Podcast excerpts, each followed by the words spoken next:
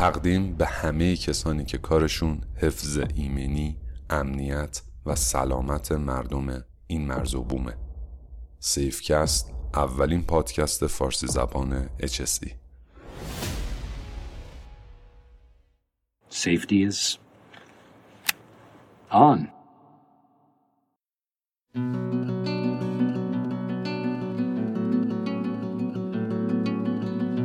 سلام. به سیفکست خوش اومدید. من رضا عرب آمریم و امروز می‌خوایم در مورد سیستم فرماندهی حادثه با هم دیگه صحبت کنیم.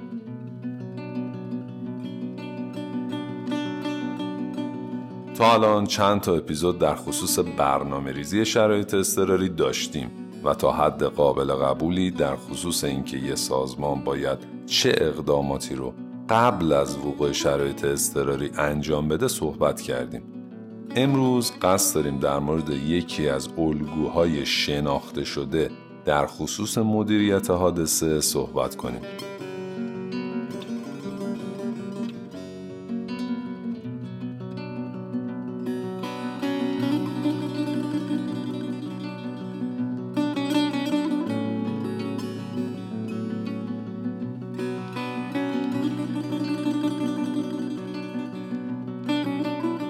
حتما تا الان خیلی های شما یه چیزایی در خصوص سیستم فرماندهی حادثه یا ICS شنیدید.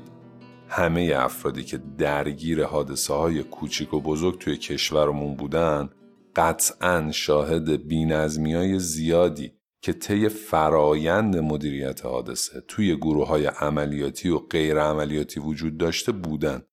یه تیم فوتبال رو در نظر بگیرید زمان زیادی گذاشته میشه تا یه باشگاه تشکیل بشه بازیکن جذب بشه باهاشون قرارداد بسته بشه.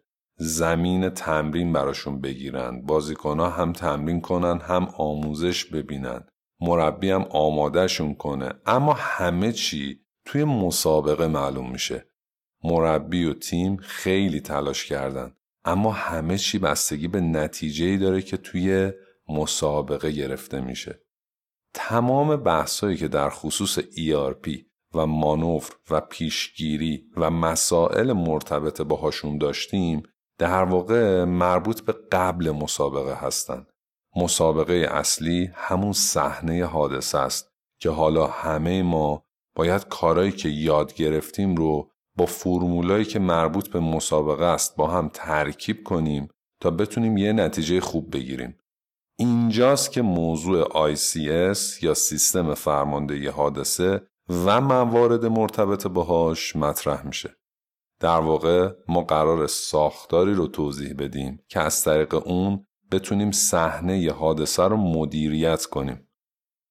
خب یه تفاوت اساسی که بین ما و کشورهای توسعه یافته وجود داره اینه که ما برای فرماندهی حوادث نه طرح یکسان و مشترکی بین های مختلف عملیاتی داریم نه اینکه همون چیزایی که داریم رو به خوبی پیاده می‌کنیم.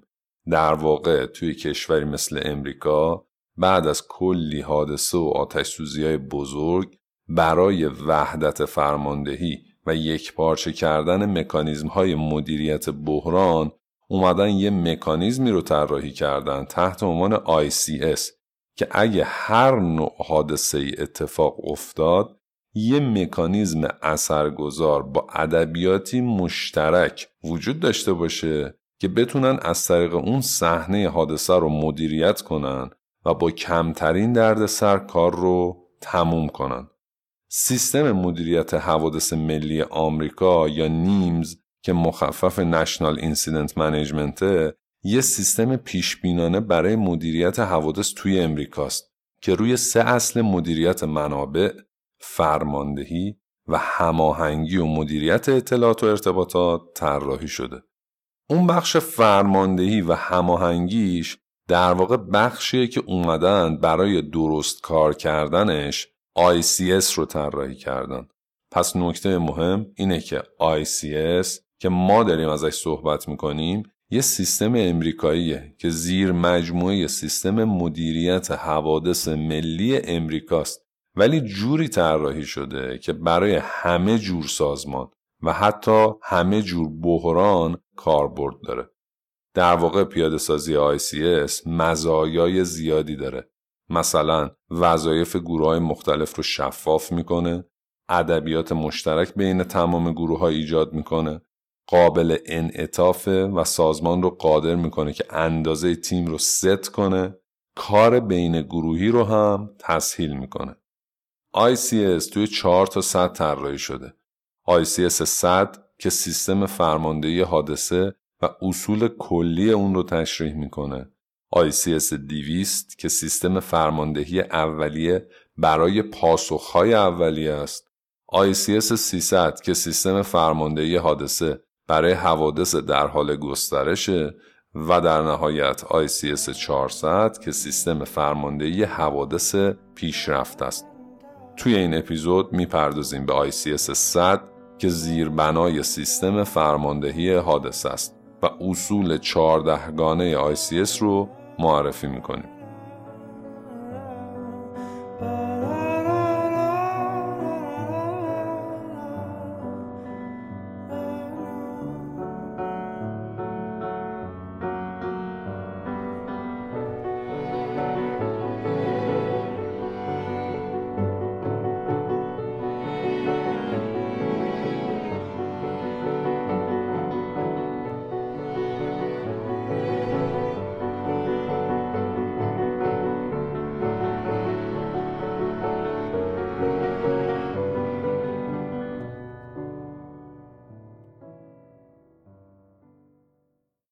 سیستم فرماندهی حادثه روی چهارده تا اصل استواره که خیلی هم مهمن.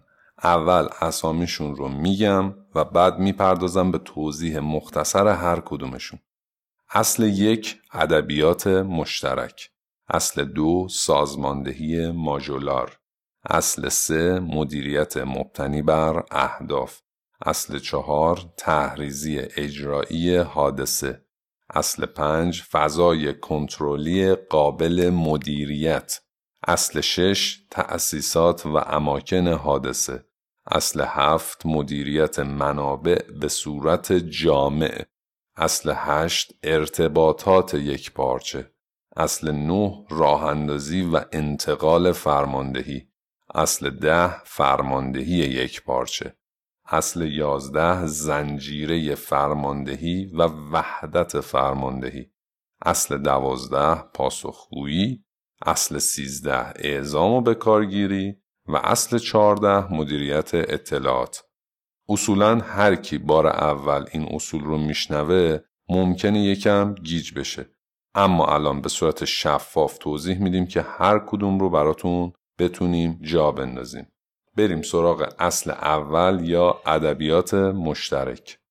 خب یکی از چالش های همیشگی توی شرایط اضطراری اینه که گروه هایی که درگیر حادثه هستن از یه سری ادبیات متفاوت استفاده می‌کنن و این داستان باعث میشه که هماهنگی به پایین ترین سطح خودش برسه. اصل یک میگه که ادبیاتتون رو توی حوزه‌های مختلفی مثل وظایف سازمانی شرح منابع، امکانات و تأسیسات حادثه یکسان کنید. اصل دو سازماندهی ماژولاره. ماژولار اینجا یعنی انعطاف پذیر. یعنی اینکه ساختاری که ما توی ICS استفاده می کنیم با توجه به ابعاد رویداد کوچیک و بزرگ خواهد شد. ابعاد تیم با توجه به پیچیدگی و اندازه حادثه تغییر می‌کنه. فرماندهی عملیات می‌تونه به راحتی بر اساس این پیچیدگی ها ساختار تیم و اندازه تیمش رو تغییر بده.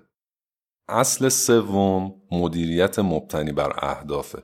یعنی اینکه یه فرمانده حادثه باید اهداف رو تعریف کنه و این اهداف که سیر عملیات رو تعیین می‌کنه بتونه کار رو جوری جلو ببره که در نهایت اون چیزی که هدف اصلی و کلان مدیریت حادثه است به دست بیاد. حالا چجوری؟ باید اهداف اختصاصی و قابل اندازگیری تعریف بشه. استراتژی و مکانیزم های دسترسی به اهداف تعریف بشن. شرح وظایف هم بر همین اساس تعریف بشن و نتایج مرتبط باهاشون هم مدام پایش بشه. اولویت هایی که ما برای تعیین اهداف داریم اصولا یکی از ستای زیره. ایمنی جان افراد، تثبیت حادثه، حفاظت از دارایی ها و محیط زیست. حالا اینکه کلیگوییه وقتی توی حادثه میریم اهداف اختصاصی میشن مثلا فرمانده تعریف می‌کنه که آقا ما هدفمون فقط نجات فلان آدمه یا فقط هدف جلوگیری از گسترش حادثه است یا مثلا فقط حفظ فلان وسیله یا محله به هر حال همون اول باید هدف رو شفاف تعریف کنیم. اصل چهارم طرح‌ریزی عملیات حادثه یا Incident Action Plan ه این عبارت یا همون IAP زیاد شنیده میشه. یادتونه می‌گفتیم باید برای هر شرایط اضطراری یه ERP یا Emergency Response Plan بنویسیم. خب در واقع وقتی وارد شرایط واقعی میشیم یعنی یه حادثه اتفاق میفته تیم مدیریت حادثه یه پیشفرزایی رو تا حد امکان تحت عنوان ERP آماده کرده. ولی قطعا با توجه به اینکه شرایط دقیقا همونی که پیش بینی کردیم نخواهد بود ما باید بر اساس اون ERP و البته با توجه به شرایط و محدودیت های موجود یه روش انجام کار خاص اون وضعیت بنویسیم که توش مختصر و مفید مشخص کنیم قرار چه کار کنیم چه افرادی چه مسئولیتهایی دارن چطوری قرار در ارتباط باشیم و اگه کسی آسیبی دید چی کار باید بکنیم؟ اینو اصطلاحا بهش میگن IAP یا تحریزی عملیات حادثه. این موارد رو باید جوری بنویسیم که برای دوره های زمانی مختلف حادثه کاربرد داشته باشه پیش بینانه باشه تا حد امکان اهداف عملیات مسئولیت ها و فعالیت ها رو مشخص کنه. و مشخص کنه که چه منابعی لازم داریم و در نهایت هم پروتکل های ارتباطی رو مشخص کنه. خیلی وقتا این IAP شفاهیه ولی وقتی حادثه بزرگ و پیچیده باشه حتما باید مکتوبش کنیم. در واقع اگه بخوایم خیلی خلاصه بگیم هر حادثه یه استراتژی مقابله داره که بهش میگیم Incident Action Plan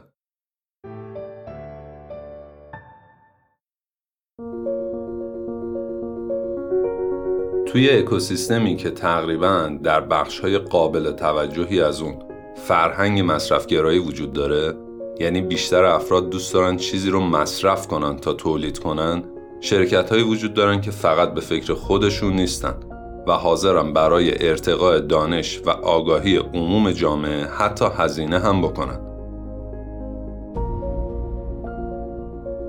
شرکت مهندسین عمران مارون یکی از شرکت های شناخته شده در حوزه پروژه های ساختمونی و عمرانیه که هم خودش داره یک ساختار منسجم در حوزه HSE و هم در راستای مسئولیت های اجتماعی خودش سعی می‌کنه به گروه ها و نهادهای مختلف برای ارتقاء سطح HSE کمک کنه.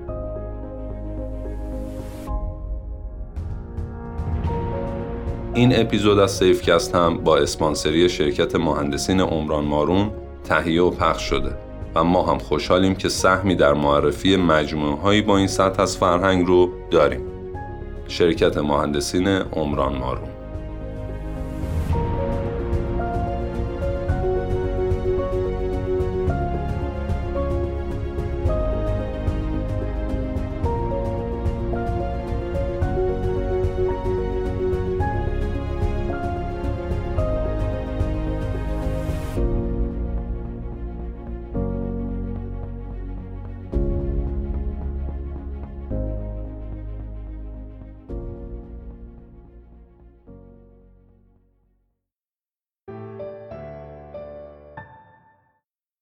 اصل پنجم فضای کنترل قابل مدیریت یا منیجبل اسپن آف کنترل. فضای کنترل در واقع تعداد افراد یا تجهیزاتیه که تحت هدایت یا مدیریت یه سرپرسته. یعنی همون محدوده اختیارات خودمون. توی بهترین حالت ICS میگه که یه نفر می‌تونه پنج نفر رو مدیریت کنه. البته اینم یه پیشنهاده چون اگه مسئولیت های زیاد به یه نفر داده بشه فضا دیگه براش قابل مدیریت نخواهد بود. اصل شیشم تأسیسات و امکانات حادث است.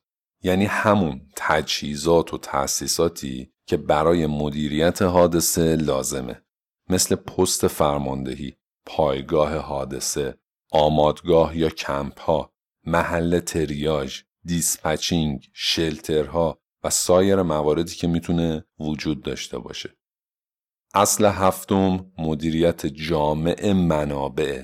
منظور از مدیریت جامع منابع مکانیزمای استانداردیه که واسه استفاده درست از همه منابع قرار بکارگیری بشن.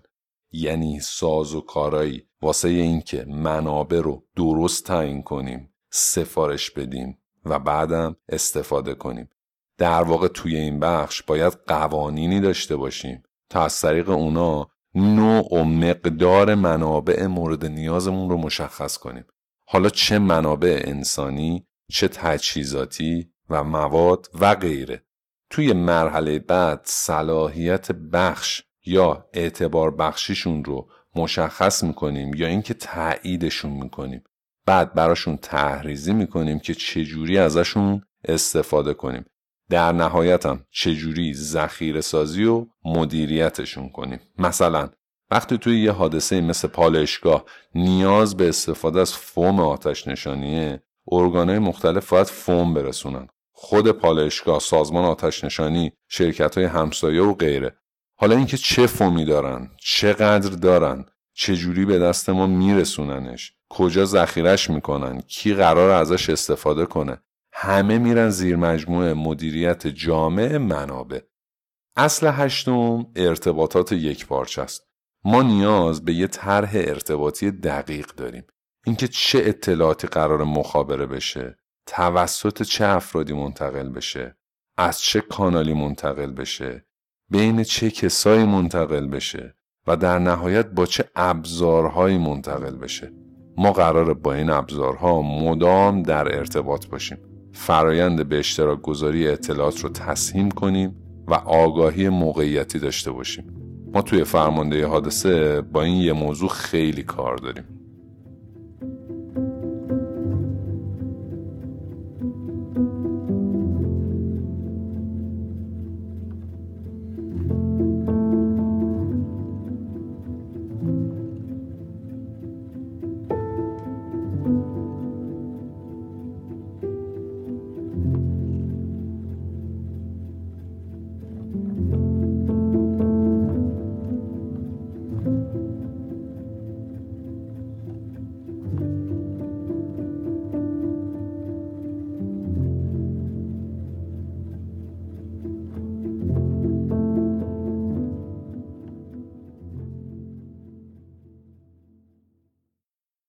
اصل نهم راه اندازی و انتقال فرماندهی حادثه است. پست فرماندهی باید همون اول کار ایجاد بشه. گروه یا سازمانی که به عنوان اولین گروه مسئول به محل حادثه می‌رسه به عنوان فرمانده اولیه حادثه کار خواهد کرد و در صورت لزوم انتقال فرماندهی رو به دیگران انجام خواهد داد. این امکان هست که بین عملیات چند بار فرماندهی منتقل بشه. اما چرا فرماندهی منتقل میشه؟ وقتی یه فرمانده ماهرتر برسه سر محل حادثه قانون الزام کرده باشه مثلا باید مدیریت صحنه جنایی به پلیس منتقل بشه. سطح پیچیدگی حادثه تغییر کنه مثلا حادثه سرایت کنه به بخش بزرگتر یه شهر. یا اینکه فرمانده قبلی خسته بشه. اینا همه مواردی که باعث میشه ما فرماندهی رو منتقل کنیم. اصل دهم فرماندهی یک پارچه است. فرماندهی یک پارچه یا یونیفاید کامند وقتی به وجود میاد که یه فرمانده مجزا واسه کل عملیات وجود نداشته باشه و هر سازمان یا گروهی توی حوزه استفاضی خودش یه فرمانده داشته باشه. مثلا وقتی پلیس و آتش نشانی و هلال احمر میان توی بازی دیگه یه فرمانده یه واحد وجود نداره و هر کدومشون برای خودشون جداگونه فرمانده دارن. اصولا وقتی یه فرمانده به تنهایی اختیارات لازم برای مدیریت منابع رو نداشته باشه این اتفاق میفته فرمانده یک پارچه می‌تونه شامل یه نهاد صاحب صلاحیت در پاسخ و چندین سازمان درگیر توی حادثه باشه.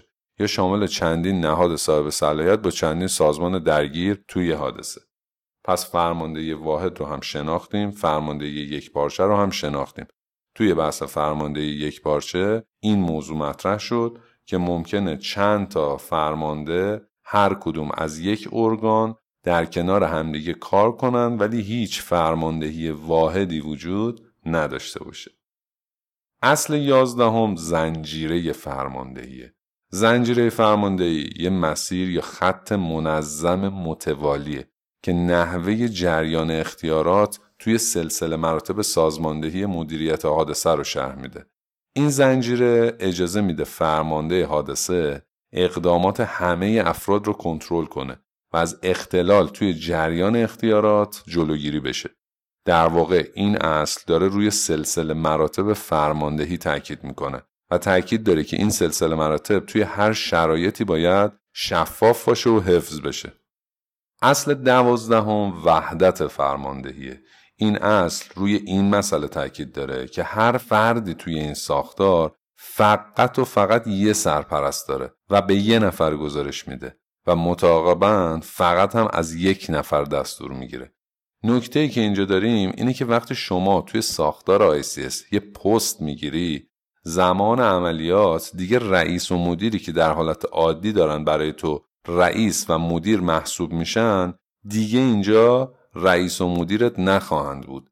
در عمل هم واقعا این شکلیه و هیچ وابستگی بین ساختار ICS و ساختار اداری سازمان وجود نداره. اصل سیزدهم پاسخگوییه. این اصلم خیلی شفافه. در واقع این اصل روی این مسئله تاکید داره. که خالبازی در کار نیست و همه در قبال مسئولیت هایی که دارن باید پاسخگو باشن. همه باید در قبال مسئولیتاشون گزارش بدن ورود و خروج خودشون رو ثبت کنن طبق IAP عمل کنن زیر نظر یه فرمانده عمل کنن و عملکرد درستی توی فضای کنترلی خودشون داشته باشن. اصل چهاردهم هم اعزام و بکارگیریه این اصل رو توی این موضوع میشه دید که سر خود هیچ کس هیچ کاری نباید انجام بده و فقط وقتی درخواستی وجود داره افراد یا منابع به محل ارسال بشن. این مدل اعزام کردن راه و روش داره که راجبش بعدا صحبت خواهیم کرد. یادتون باشه هر زمانی که یک منبع حالا شامل آدم، تجهیزات، مواد یا هر چیز دیگه به محل حادثه اعزام بشه به بخشی از ساختار فرماندهی حادثه تبدیل میشه. ثبت ورود باید برای تمام منابع انجام بشه و یه گروه بدونن که این منابع الان در صحنه هستن. اگر افراد منابع ما باشن باید درجا شرح وظایفشون بهشون داده بشه و علاف و سرگردون و بلا تکلیف نباشن. گروهایی که به صحنه حادثه اعزام میشن اصولا باید راجع به این موارد توجیه بشن. در حال حاضر شرایط حادثه چجوریه؟ مسئولیتاش چیه؟ همکاراش کیان؟ کجا باید انجام وظیفه کنه؟ کجا می‌تونه استراحت کنه؟ به چه شکلی بهش منابع تخصیص داده میشه؟ به چه شکلی و در چه بازه زمانی عملیات خواهد داشت؟ چه نکات ایمنی مهمه که باید بدونه و انجام بده؟ اصل خیلی مهم دیگه هم توی سیستم فرماندهی حادثه بحث مدیریت اطلاعات یا Information Management قطعا وقتی ساختار فرماندهی حادثه شکل می‌گیره ما باید یه پروسه مشخص برای تجزیه و تحلیل ارزیابی و به اشتراک گذاری و مدیریت اطلاعات داشته باشیم. اینجا اصولا یه اصطلاح استفاده میشه تحت عنوان intelligence که مخصوص اطلاعاتیه که مربوط به تهدیدات محیطه. یعنی بخش مهم اطلاعات توی فرماندهی حادثه می‌تونن از جنس intelligence باشن. در کل کسی که قرار سیستم مدیریت اطلاعات رو هدایت کنه می‌تونه از جای مختلفی اطلاعات بگیره. مثلا تماسایی که با پلیس یا ارگانهای دیگه گرفته شده ارتباطات رادیویی بین گروه های مختلف گزارشات شفاهی و کتبی که رد و بدل میشه اطلاعاتی که متخصصین یا اون کارشناسان ما ارائه می‌کنن. اطلاعاتی که شاهدین حادثه مطرح می‌کنن. اطلاعات جغرافیایی منطقه. ارزیابی ریسکا. اطلاعاتی که رسانه ها دارن مخابره می‌کنن. و اطلاعات مربوط به دوربین ها و پایش های آنلاین.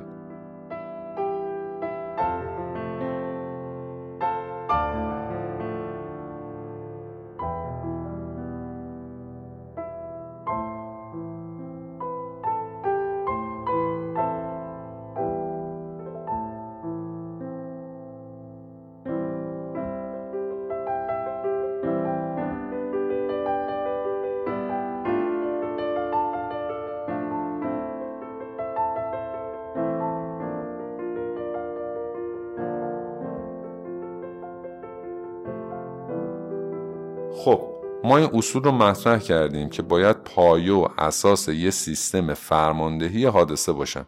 و اگه این اصول نباشن سیستمی که طراحی می‌کنید فونداسیون نداره و با هر ضربه ممکنه فرو بریزه. توی اپیزود بعد میریم سراغ چارت سازمانی که باید توی فرماندهی حادثه شکل داد و شرح وظایفی که هر کدوم از گروه های فعال توی فرماندهی باید انجام بدن. مرسی که به ما گوش کردید و ما رو حمایت کردید یه تشکر بکنم از همکاران سیفکست آزین رضای پور، مولود فاضلی، حمید حامد، ایلیا اسدی، آریا زوقی و پارسا زوقی، نسیما موسوی و نسرین کفایتی. این اپیزود رو توی روزای خاصی ساختیم و منتشر کردیم و هدفش هم اینه که بتونید هر جا به هر شکلی ازش استفاده کنید. موفق و پیروز باشید.